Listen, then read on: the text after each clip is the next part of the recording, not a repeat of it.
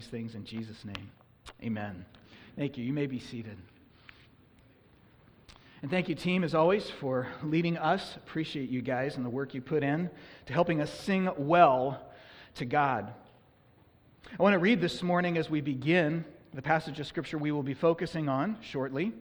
It's from Matthew chapter 5. So if you have a Bible with you uh, of either the paper or digital variety, uh, I would encourage you to open your Bibles to Matthew chapter 5. I'm going to read the first 11 verses this morning.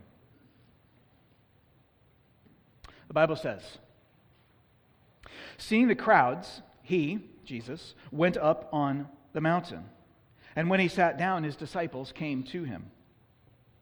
He opened his mouth and taught them, saying, Blessed are the poor in spirit, for theirs is the kingdom of heaven. Blessed are those who mourn, for they shall be comforted. Blessed are the meek, for they shall inherit the earth. Blessed are those who hunger and thirst for righteousness, for they shall be satisfied. Blessed are the merciful, for they shall receive mercy. Blessed are the pure in heart, for they shall see God. Blessed are the peacemakers, for they shall be called sons of God. And blessed are the, those who are persecuted for righteousness' sake, for theirs is the kingdom of heaven. Blessed are you when others revile you and persecute you, and utter all kinds of evil against you falsely on my account.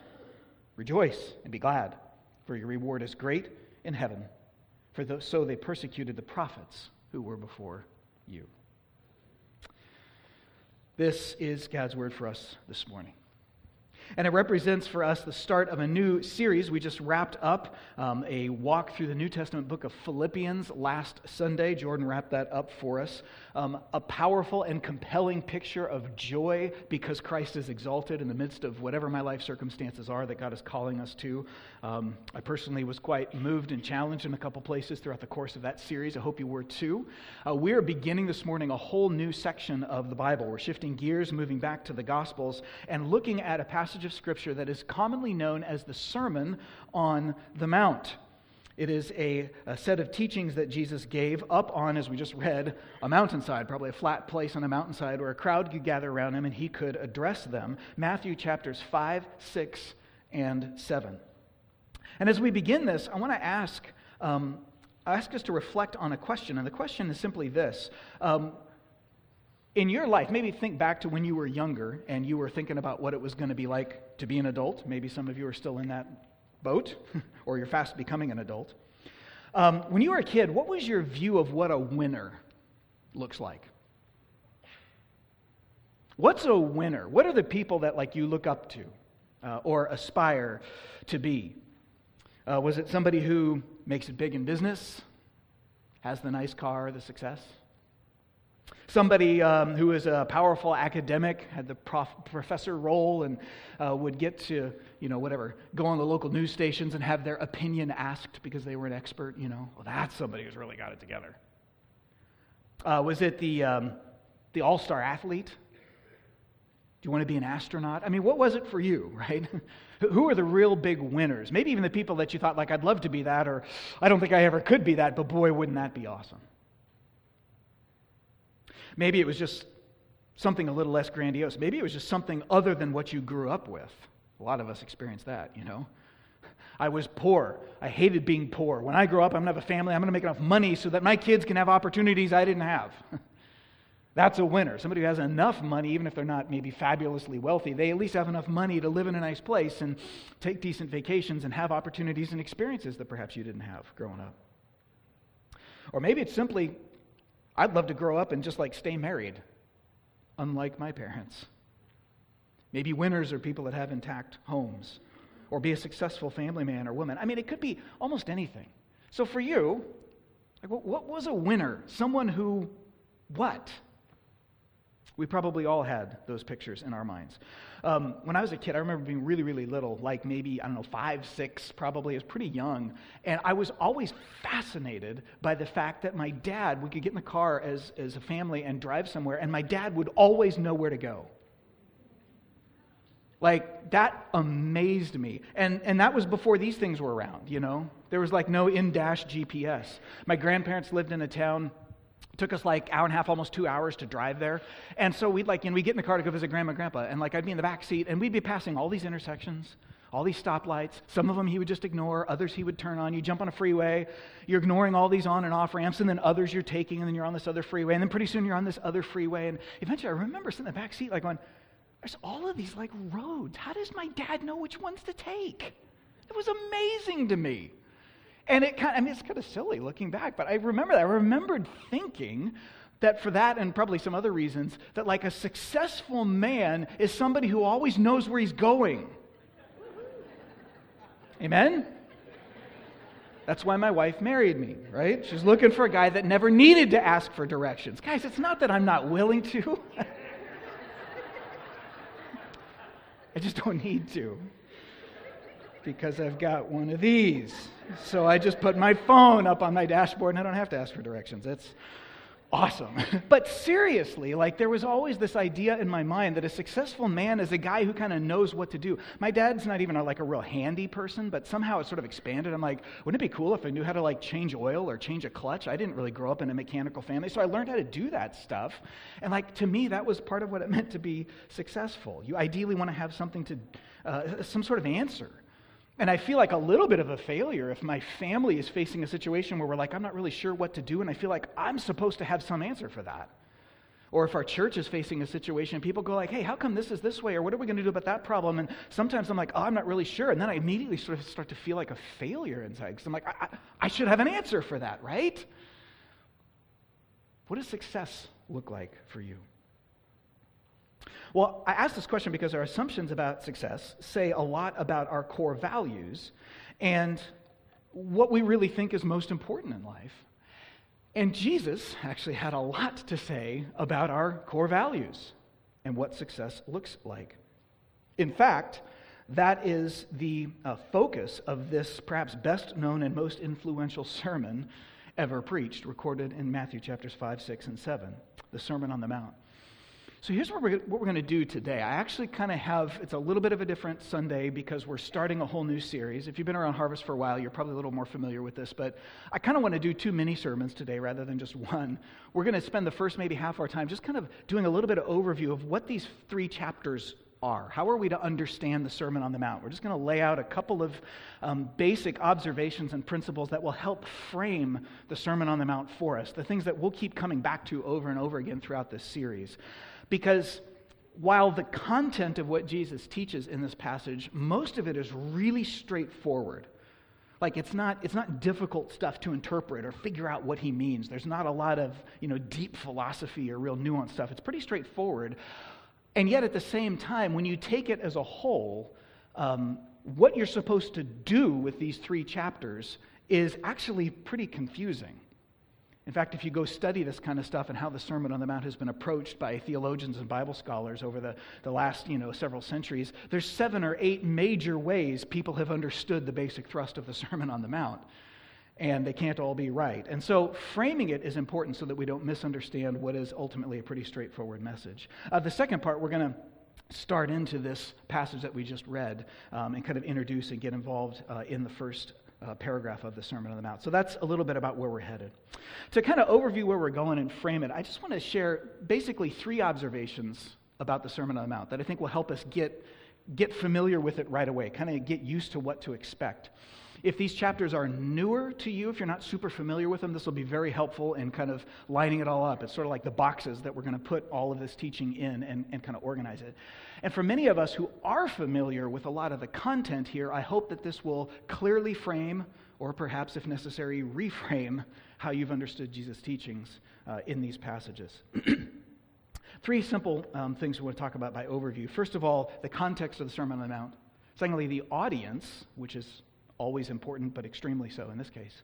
Uh, who is the original audience when Jesus was talking? And then lastly, what is its essential message? What is the summary message? So that's what we're going to look at for a few minutes. What is its context? Matthew's gospel. Uh, who is the audience? And what is the message? Just a couple brief words about each of those three points. First of all, its context in Matthew's gospel. This is actually the very beginning of Jesus' public ministry. Um, Matthew wrote a gospel. The gospels are the story of the life and the teachings and the death and resurrection of Jesus Christ, the four books that start the New Testament. Matthew is the very first one, the first book in the New Testament. And in Matthew chapter 4, Jesus begins his public ministry with this statement, very similar to Mark chapter 1. It's essentially the same message. He said, Repent, for the kingdom of heaven is at hand. The day Jesus finally went public and started proclaiming and teaching, this was his message. This, this was the essence of it. This is the bottom line of what he had to communicate to the world. Repent, for the kingdom of heaven is, is here. Basically, that's what that means. In me. The kingdom of heaven has broken into the kingdom of this world, and so you need to repent. That was his message, condensed down as short and sweet as it could be. Now, you might notice that this is Matthew chapter 4, and we're saying that this was Jesus' first words. So, what else was happening in Matthew up to this point? Knowing that helps us understand Matthew 5, 6, and 7, which is the Sermon on the Mount. And essentially, we can summarize it pretty easily. The first few chapters of Matthew's gospel are presenting Jesus through his birth and his early life as God's long promised Messiah, the Savior, who fulfilled all the Old Testament prophecies and everything that was said about the Messiah. So there's a couple chapters in Matthew that kind of cover that sort of stuff. They're basically saying Jesus is the real deal. Now you get to chapter 4, and you finally hear what he said once he was an adult and he went public with his ministry. And this is the message Repent, for the kingdom of heaven is at hand. Uh, chapter 4 ends with Jesus calling his first disciples. Uh, four of them are listed by name uh, in Matthew chapter 4 uh, Peter and his brother Andrew, James and his brother John. There were probably also a few others at that point who were um, not necessarily named here in chapter 4, but they're called by chapter 5. So Jesus already now has a small group, perhaps up to all 12, but at least four uh, disciples. Those are people who have explicitly committed their lives to following him, leaving everything behind and banking everything on Jesus. It was a very um, hardcore, intensive commitment that these guys had made to him. And then chapter 4 ends with Jesus running around the countryside teaching and uh, in a way that was different than what people were used to. And then also performing miracles where there's like six sick people and he's healing them miraculously. And, and all of this um, authoritative teaching and all of these supernatural miracles which was not like any more normal back then than it is now people are going like whoa what is this? What's going on here? Who is this guy? And so he's attracting a ton of attention. And that's how chapter 5 begins so that's our context within Matthew's gospel. That leads us to the second question. Um, oh, I guess I should say to, to sum that up, I think we can understand the Sermon on the Mount in its most basic form. These three chapters, what they're trying to do, they're trying to unpack Matthew chapter 4, verse 17 for us. So, like within the context of Matthew's gospel, that's what's happening. What does it mean to repent? And what does it mean that the kingdom of heaven is at hand? He gives us three chapters to explain that. Okay, so that's the context. Now, the second question who is he talking to? I'm going to say context, audience, and message. Who is the, who is the audience? Who is he directly addressing? Well, we've already kind of seen um, a little bit of that. In fact, verse 1 of chapter 5 starts out. He says, It says, Seeing the crowds, Jesus went up onto the mountain, and when he sat down, his disciples came to them, and he opened his mouth and taught them, meaning the disciples. So Jesus sees these crowds who are interested in his miracles and in his teachings, but they're not pledging, they have not yet pledged themselves to follow him. And then there's this much smaller group of disciples who have made this formal commitment to be his followers. And he sees the crowds, and he goes up on a place where everybody can uh, sit down and hear him. He gathers his disciples in front of him and he sits down to teach, which is what they would have done in that culture back then. His disciples sit at his feet, ready to soak up his teachings, and the crowds all gather around. So there's, there's kind of this two tiered audience that's specifically called out here. Uh, and this is really important. The first tier is the very small group of disciples. Again, these men who had literally left everything. They had quit jobs. They had left family connections and relationships. They were on the move. They were um, living as kind of nomads, following Jesus around without a real home. They'd given up a lot because they believed that he was God's Savior. So they said, We're going to give our whole lives. We're going to build everything on your teachings and on who you are. We're giving, we're baking everything on you, Jesus. They were committed disciples. Those are the ones he is directly addressing in these three chapters. But the second tier around them is this much, much larger group of people, the crowds, at least hundreds of people, quite possibly a few thousand, would have been entirely possible at this point. Uh, these are people who are interested in Jesus' miracles and his message. Um, they were fascinated by him. They were probably almost all Jewish, so they had some religious background in the Old Testament. They shared some common beliefs with Jesus and with the disciples. And they were definitely interested in what Jesus was saying and what they might get from him. I mean, after all, I heard that he's like healing people supernaturally, and I've had this bum leg all my life. Maybe uh, he'll put it right, and I can like beat everybody and pick up basketball finally for the first time in my life. I mean, they were interested in a lot of what he had to offer. But the difference between the two groups is that the crowds were not yet people who had made any kind of commitment to Jesus personally. Um, they, were, they were certainly interested in him. They were willing to follow him and hear what he had to say and watch what he had to do and get some benefit from that. But they had made no commitment to him as their Savior, no commitment to live for him. That's the difference between the two. Jesus is very aware of their presence. He chooses a spot where they can all sit down and hear what he's saying to his disciples. But this is most directly addressed to his disciples, people who had already committed themselves to Christ. Now, why is all this important? I think it's important just for this specific reason. I think it helps us avoid a pretty common mistake um, that it's easy to make when you're reading the Sermon on the Mount. Most of the stuff in these three chapters is really, really intensely practical stuff. It's like how to live your life. You know, Jesus talks about things like marriage and divorce. He talks about things like uh, lust and sexual attraction.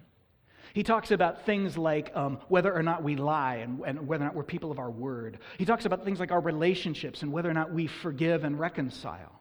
He talks about our religious practice, how we pray and, and how we fast and how we give and serve. He, he addresses all of these very practical things in really stark black and white terms. And it's very easy to read that as well, this is God's message to the entire world. Live this way, this way, this way, and this way, not that way, that way, that way, and that way. And that's his message to everybody. Straighten up and fly right, clean up your life, and then maybe God will be happy with you and let you into heaven, right? But I think when we understand who he was addressing, which is clearly spelled out right there in the Bible, and I think it's for a reason, we understand that that's not how we're supposed to read this. Because all of Jesus' teachings about how you're supposed to live your life were directly addressed to his disciples. That is, people who were already bound for heaven because of Jesus, not because they straightened up and flew right. You see the difference? He's saying if you want to be part of my kingdom, if you want to repent because the kingdom of heaven is at hand, that means you're going to live a certain way. But he's addressing that to people who have already repented and said, Yes, I'm in. And I'm banking on you, Jesus, to get me to heaven. And so these are his instructions to those who are his followers. Now, he says it in the presence of others who are interested in him as sort of a prophetic announcement that God's kingdom has come into this world, and also an invitation to repent and become one of his disciples. So he's talking to them, he wants the crowds to hear. And so we can read the Sermon on the Mount as essentially a sketch of what it means to live in God's kingdom there's these two kingdoms, and they've come into this world. That's where we're getting the imagery that we're using for this sermon series. Two worlds are colliding. It is the kingdom of this world, as the Bible puts it, and the kingdom of heaven. That's the biblical language for it. God's world and man's world, which used to be one and the same, but because of our sin, we rejected God. We now live separately from Him, and there's a great chasm between the two. And when Jesus shows up and announces the kingdom of heaven is at hand, what He means is, hey, because I'm on the scene, God's world is breaking into your world because I am God in human flesh. These two worlds are now colliding. The collision is messy, and that's why he gives us instructions of how to live in it. So, a little bit on its um, context, a little bit on its audience. Just one brief summary of like what is the whole thing about? What's the bottom line? Before we even start, what's the bottom line of all three of these chapters? What's the message? Here's one important thing to notice about the Sermon on the Mount. Um, the first three paragraphs, Matthew chapter 5, verse 2, down to uh, verse 20. Those are kind of first three paragraphs. We're going to take one of those paragraphs each over the next three Sundays, starting today and then the next two Sundays after this. Those three are significantly different, qualitatively different than everything else that follows. They are very conceptual. Um, there's a lot of truth, there's a lot of principle stuff in those first three paragraphs. These are the truths you need to keep in mind. Now, everything from Matthew chapter 5, verse 21 on through the rest of chapter 7 is intensely practical. Do this, don't do that, live this way, don't live that way. In real life, with this kind of stuff that we all deal with, here's how you're to think about it. Now, noticing that difference, the first three are really conceptual, the rest of it is very, very practical, gives us a pretty big clue about what Jesus is trying to do here. These first three weeks, he's essentially going to, these first three Sundays that we're looking at, he's essentially giving us the framework for understanding what it means to live as a citizen of his kingdom. And then for the rest of the Sermon on the Mount, he applies it. he applies it. So if you do these three things in your marriage, it looks like this. If you do these three things with your money, it looks like this. If you do these three things in your relationships, it looks like this. If you do these three things in your prayer life, it looks like this. Do you see the pattern? So, knowing that right away really helps us. We got three essential principles in these paragraphs that are sort of the foundation. It's like a three legged stool. And then everything else is kind of piled on top of that stool, but these three legs hold it up. What are those three legs? Well, the paragraph that we just saw, and we'll look at in just a moment here, is the idea that there are two completely distinct worlds and they are in collision. We'll talk about that just a little bit more in a moment. But it's the call to recognize as a Christian that there are always two worlds operating. They're colliding. It's messy, but they're both there and they're both real. Second principle is to know that Jesus is the key to navigating that messy collision. He himself is the key to navigating that messy collision. Got myself a little behind there. There we go. And then lastly, the purpose of a disciple of Christ is to represent one world while living in the other. So that's what he talks about. There's a collision of worlds. He is the key to understanding that. And as disciples, we represent one world to the other. That's what frames the Sermon on the Mount. And then he applies that to everything else in life. So, bottom line, what is the message of the Sermon on the Mount? Here's, here's my best stab at it right now. You might be able to do better. I might do better as we go through it and I learn more, but I think this is a pretty good kind of summary of what we're getting at here. Christ himself is the key to living as a faithful disciple when two worlds collide. If you read these three chapters and you take away that, you've probably got the message. Now, that gets unpacked and applied to lots and lots of different areas of life, but that's the essential message. Christ Himself is the key to living as a faithful disciple. Remember, this is addressed to those who have formally and publicly pledged themselves to Jesus Christ as their Lord and Savior when these two worlds collide it's helpful to understand that because you know we talked about this, these two tiers of, of audience back in jesus' day but, but those, those two groups of people are not at all unique to the first century or to the middle east where this was originally delivered. It's still true today.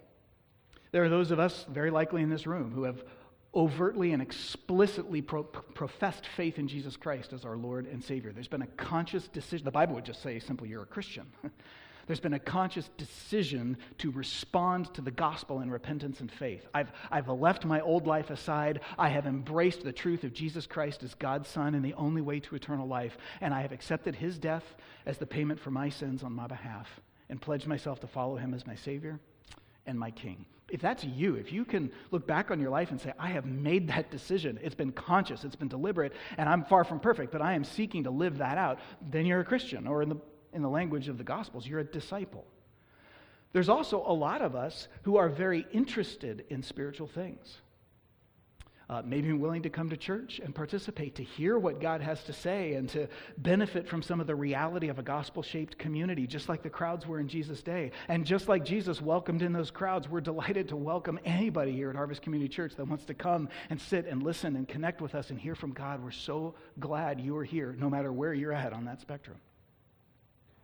But apart from a conscious commitment to Jesus Christ as your Lord and Savior, you're not yet what the Bible would call a disciple or a Christian. The Sermon on the Mount addresses both groups. To Christians, it says, This is what it means to represent me in this collision of worlds. And if we're part of the larger crowd who's interested, but we're still trying to figure out who Jesus is or where I stand in relation to him, the Sermon on the Mount is a prophetic announcement that God's world is invading our world, and it is an invitation and command to repent and become a follower of His. We can really kind of boil all this down with kind of a key question that is the same idea, but maybe on a much more personal level. And again, we'll keep coming back to this over and over and over again. It's the question here on the bottom of the screen. His world is invading our world. That's the truth that's out there. So now, how does that shape my world? Personally my value system, the way I live my life. That's what the Sermon on the Mount is designed to answer in multiple aspects of life. So, with that kind of overview, hopefully that helps frame it for us. This is God trying to say two worlds are colliding, and if you're one of my followers, you have a task to represent me. Let's talk about what that means. We're going to talk about the value systems of these two worlds and how you live for the kingdom of heaven while you're walking on the kingdom of the earth. What's that mean, and what's that look like? That's what we're after. So, with that in mind, let's end the first mini sermon and spend the rest of our time on the second one. okay? Let's take a look at this first paragraph, this introduction to the Sermon on the Mount. Jesus wants to tell his disciples what it means um, that the kingdom of heaven is at hand and they're supposed to repent. And he's got this big, lofty goal to communicate this message. So, how's he going to start? Where's he going to begin? Interestingly, he begins with a list of short, um, catchy, kind of pithy statements uh, that we have come to know as the Beatitudes. Maybe even there's a subheading in some of your Bibles that have that word Beatitudes. That just comes from a Latin word, and it means blessed because each one of the statements begins with the word blessed. So that's why we call them Beatitudes. There's nothing fancy there. But they're, they're the blessed statements, the eight blesseds they're these short, kind of pithy, quick statements that Jesus deliberately does not unpack in detail that are designed to describe the value system of the kingdom of heaven as compared to the value system of the kingdom of this earth. And so you see his point with the Beatitudes. He's trying to show us there's two completely different kingdoms here, and they're colliding, but they're totally different. They do not mesh well, they have opposite value systems. Now, because these statements are so short, we're not going to take the time today, and our time is short, we're certainly not going to take the time today to unpack each one of them at length. Although you could do that, um, and that's been done before. A lot of preachers have preached eight sermons on the eight Beatitudes. I've considered it before, and I may do it someday.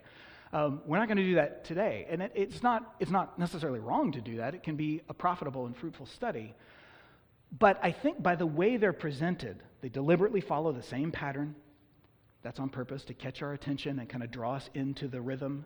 And they're, they're deliberately short, and Jesus deliberately doesn't comment on them. It's because he doesn't so much primarily want us to take them one at a time. Although, again, that's a legitimate thing to do. I don't think that's the main idea. The main idea is he wants us to feel the full force of all eight of them together.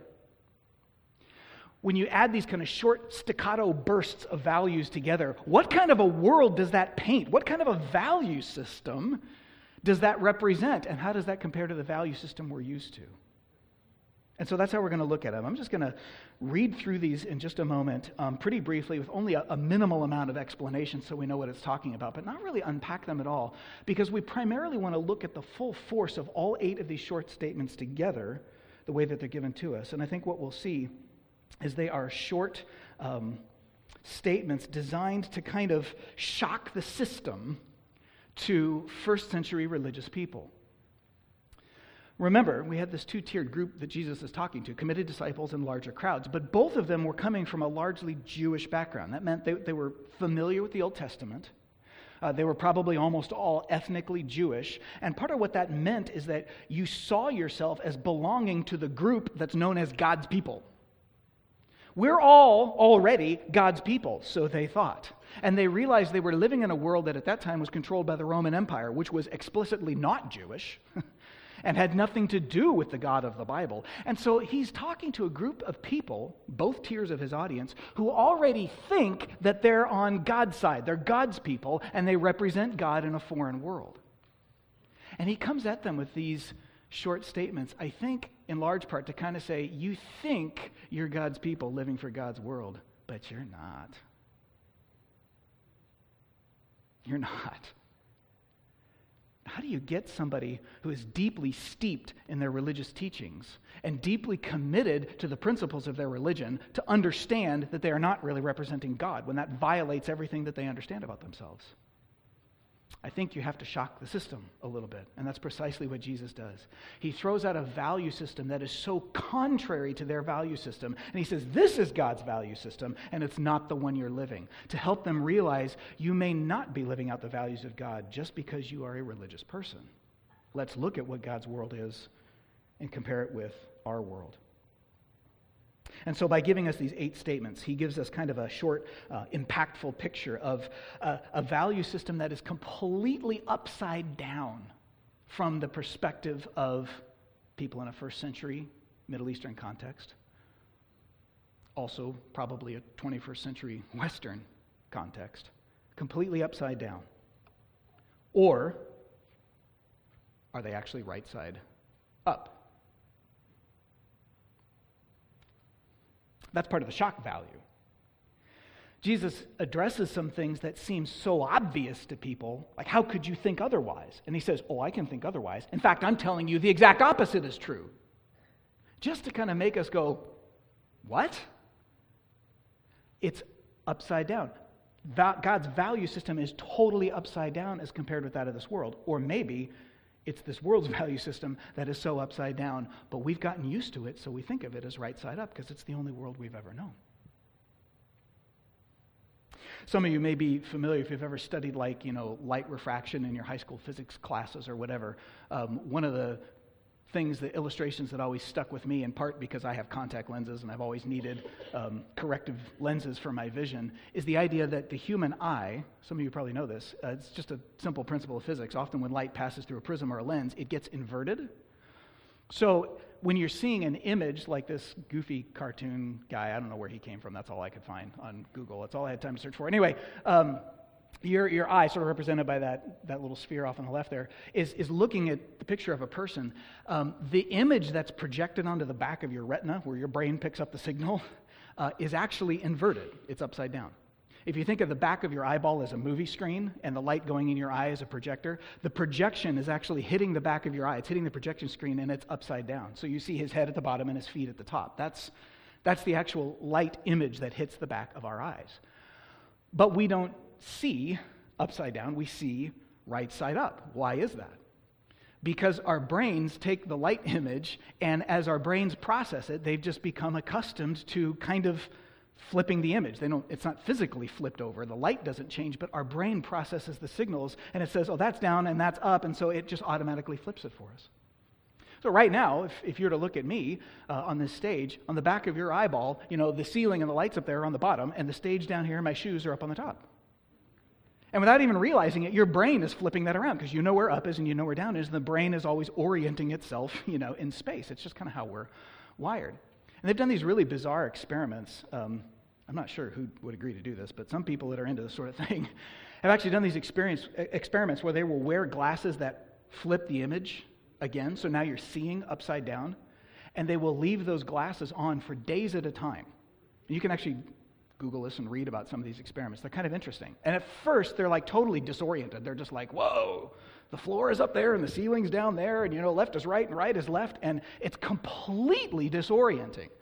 You know, they can't even walk across a room without running into tables and tripping over chairs because their brain is just going like, whoa, this is crazy. And you know, they can't pour a glass of water from a pitcher. I mean, just simple things because they're just totally, their, their sense of where they are in space is just totally thrown off.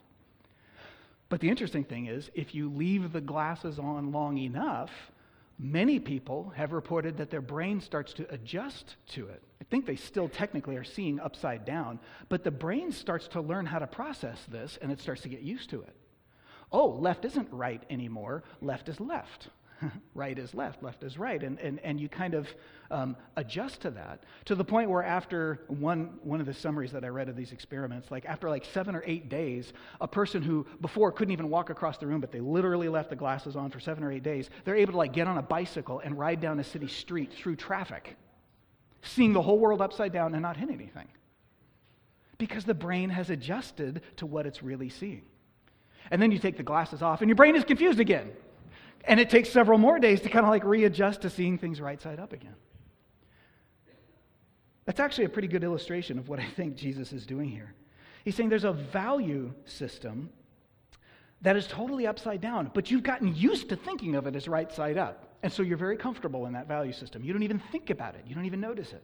And to shock our systems, he like puts on a set of glasses that flips everything upside down, and it's almost disorienting at first. That's what these short staccato beatitudes are designed to do. They're designed to make us go like, "What? Really? Did he just say that? That doesn't make any sense." And I think what he's saying is, "Have I got your attention now?" There's two worlds, and they're colliding. So, how does he paint the value system of God's kingdom?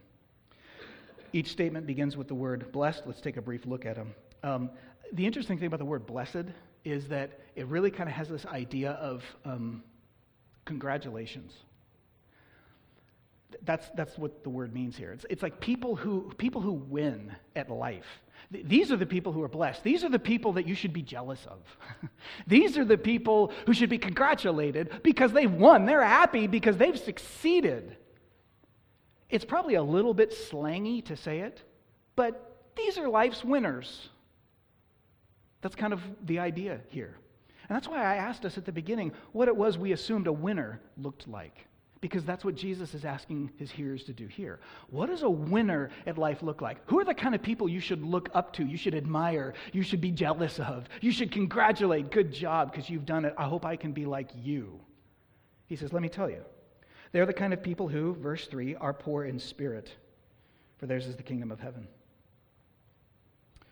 Spiritual poverty, somebody who's willing to own the fact that he or she brings absolutely nothing to the table when it comes to God, or even other people for that matter. Somebody who deliberately thinks not highly of themselves. The contrast would be what we might say is the self made man. Uh, somebody who's smug and confident in his or her own ability or worth. I feel good about who I am because I've gotten a good job. I finished college. I set goals and achieved them. I stayed married. I had children. I, whatever it was that I had, and other people haven't, and that's why I feel good about myself because I've succeeded. He says, No, no, no. Actually, those aren't the winners. Blessed are those who know they ain't got nothing. And they own it, they embrace it.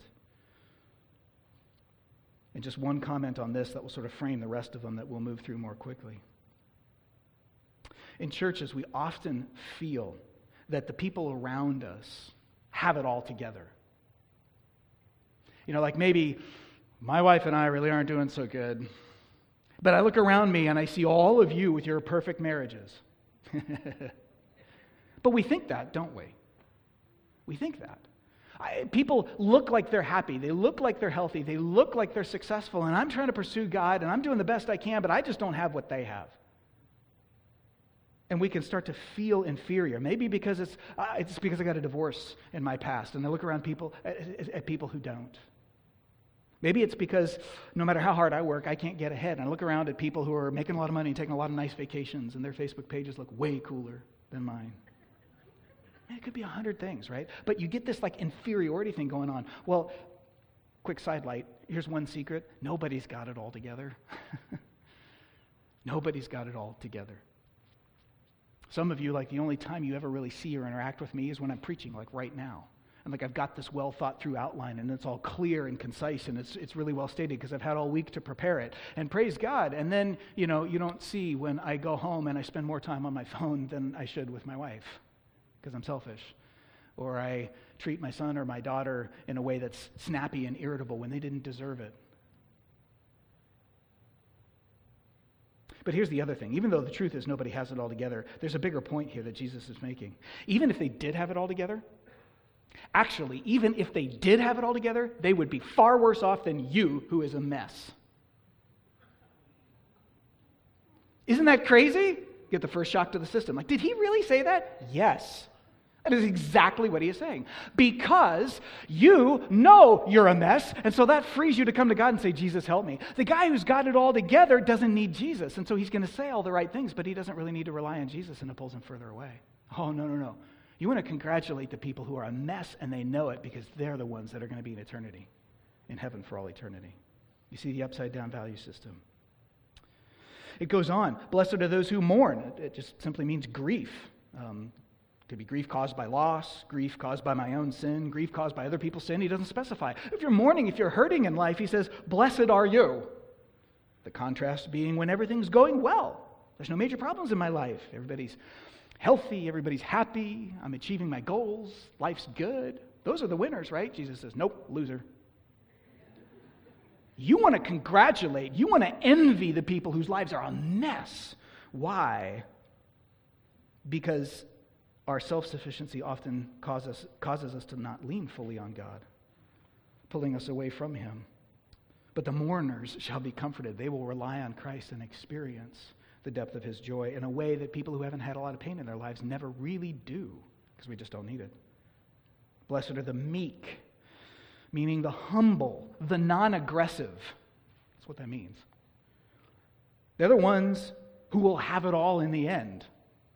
Now, there's a bit of countercultural wisdom for you.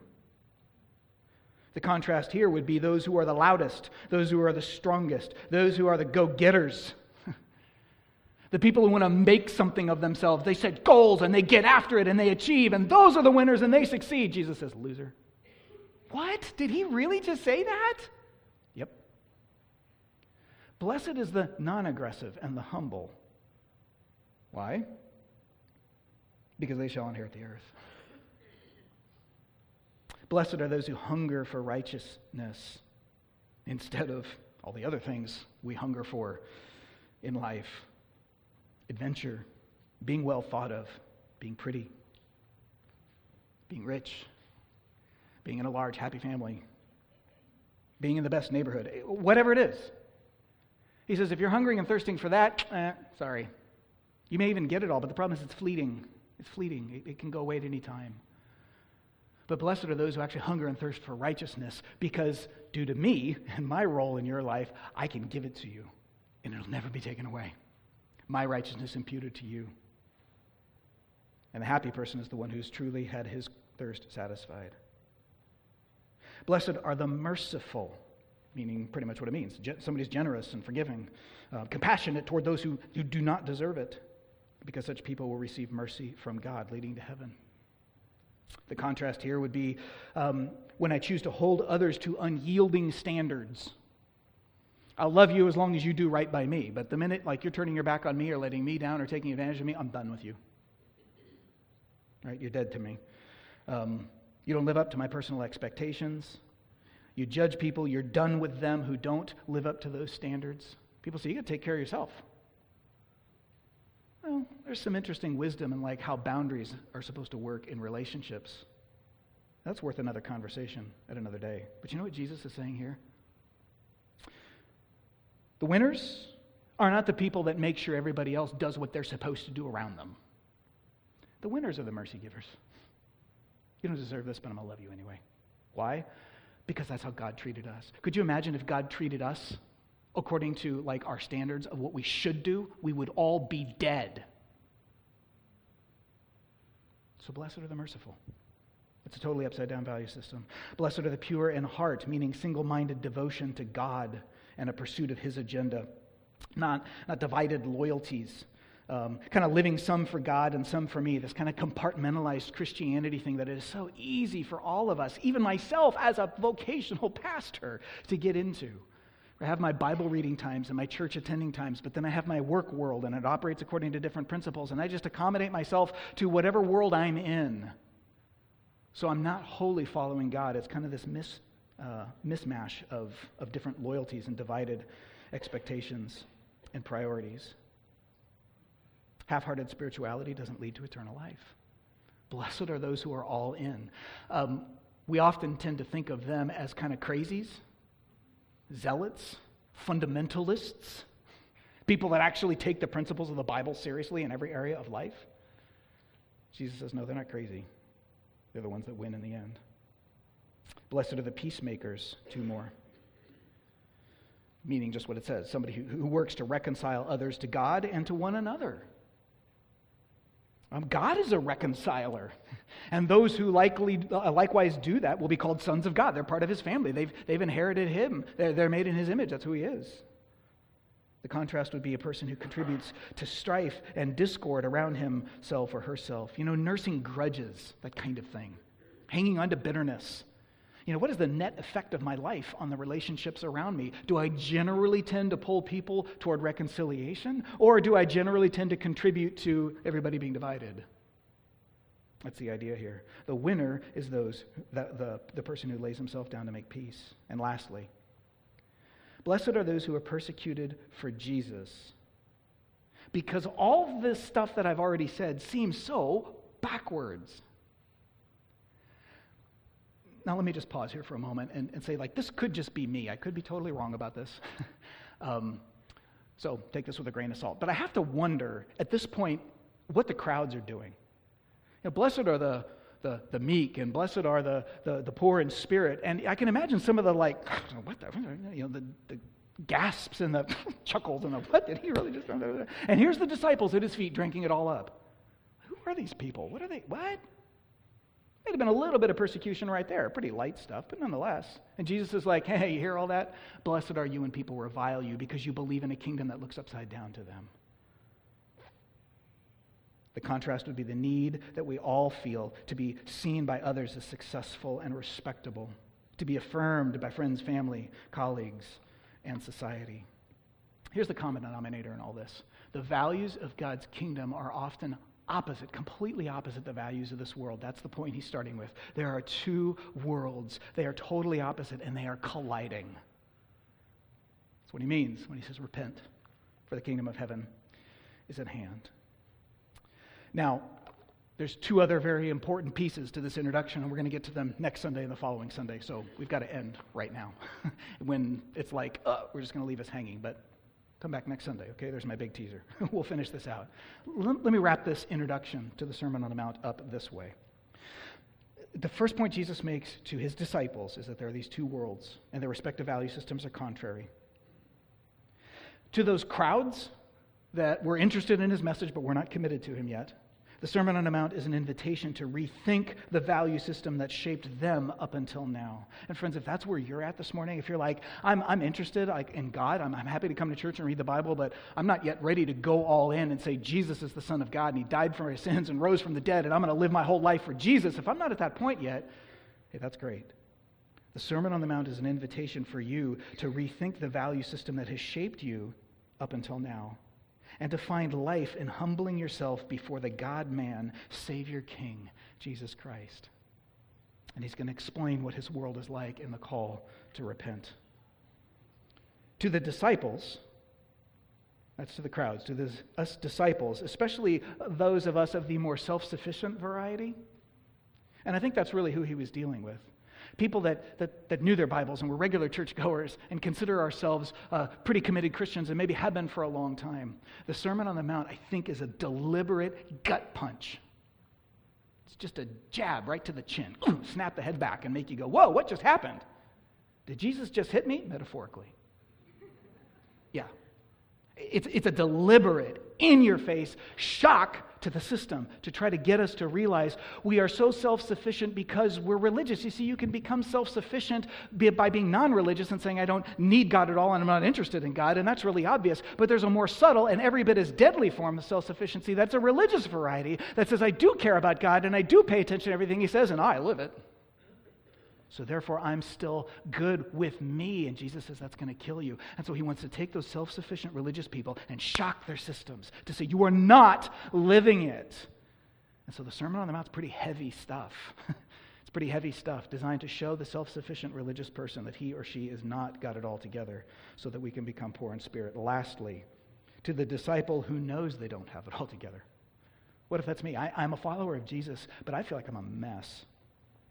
Oh, the Sermon on the Mount can feel like such a weight. It's just telling me all the stuff I'm already failing at, and it's telling me to do even more. That's not what it is at all.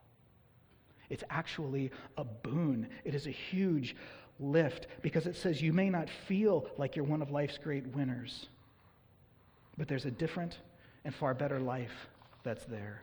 And actually, of the three groups we've mentioned the crowds, the self sufficient disciple, the broken disciple of those three groups, the broken disciple is actually on the fastest track to being a winner in God's kingdom.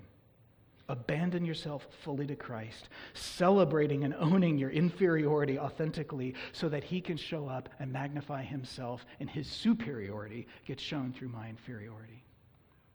Let's pray. Father, wherever we come this morning and find ourselves in the midst of these pages, this.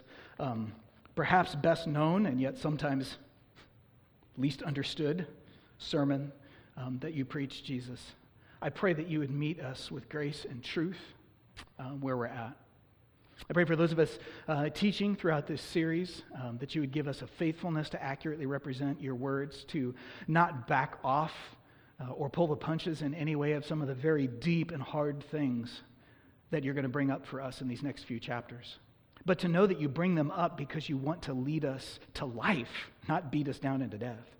You want to lead us to live out the values of a kingdom, to repent for your kingdom is at hand. I pray for every one of us here where we need to repent, to give our lives more fully to you, to be less reliant on ourselves and more reliant on you, that you would lead us to that point, to be convinced deeply within our own hearts and our minds that you are our Savior, King, and that by living in total abandon with you, only there is life found.